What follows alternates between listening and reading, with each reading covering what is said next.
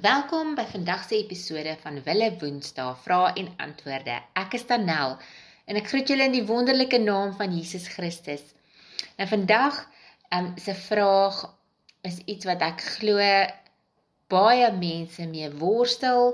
Ehm um, dalk nie jouself nie, dalk is het jy vriende of familie wat hiermee worstel. Jy's dalk 'n ouer wat 'n kind het wat met hierdie ehm um, vraag worstel.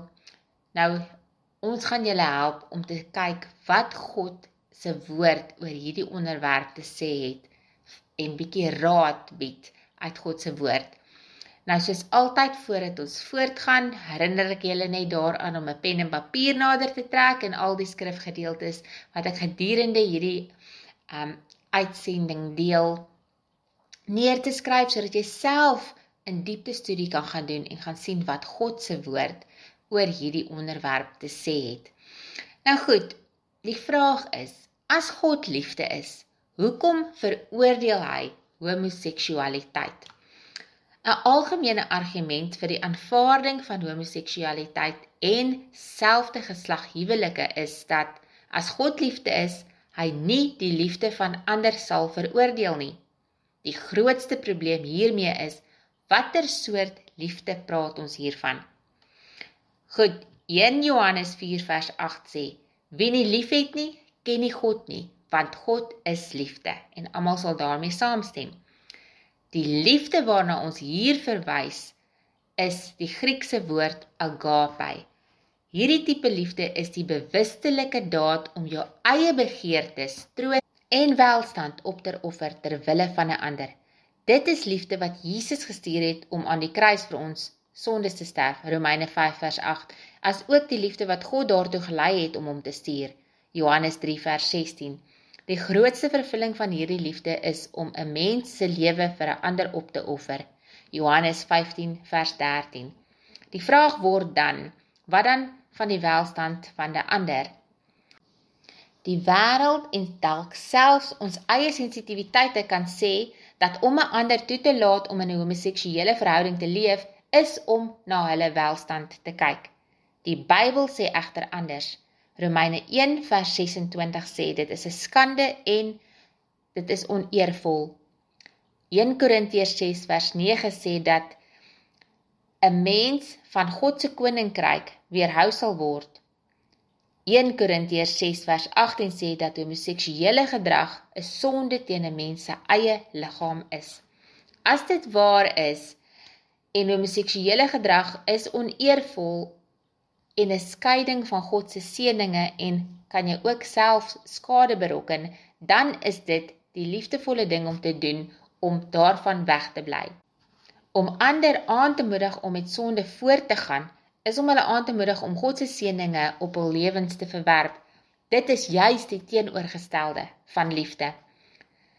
Nou, diegene met homoseksuele aantreklikhede het 'n desperate behoefte aan liefde.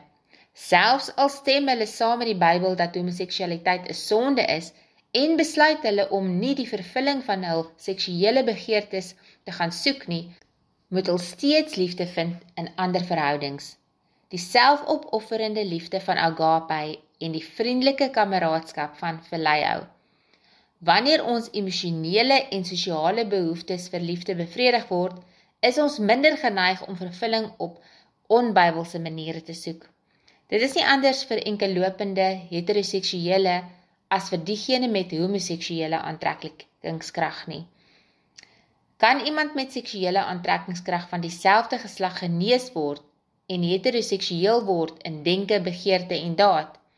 Dit is wel moontlik, maar Dit is nie 'n uitgemaakte saak nie.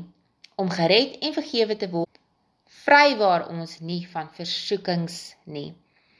Vir die gelowige, solank as wat dieselfde geslag aantreklikhede teenwoordig is, is die onthouding van kardinale belang.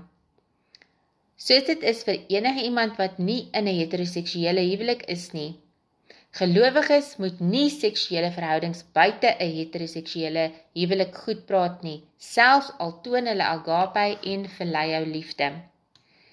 Dit is 'n leuen dat alle mense seksuele vervulling nodig het. Gaan lees Matteus 19 vers 12. Dit is 'n leuen dat seks gelykstaande is aan liefde.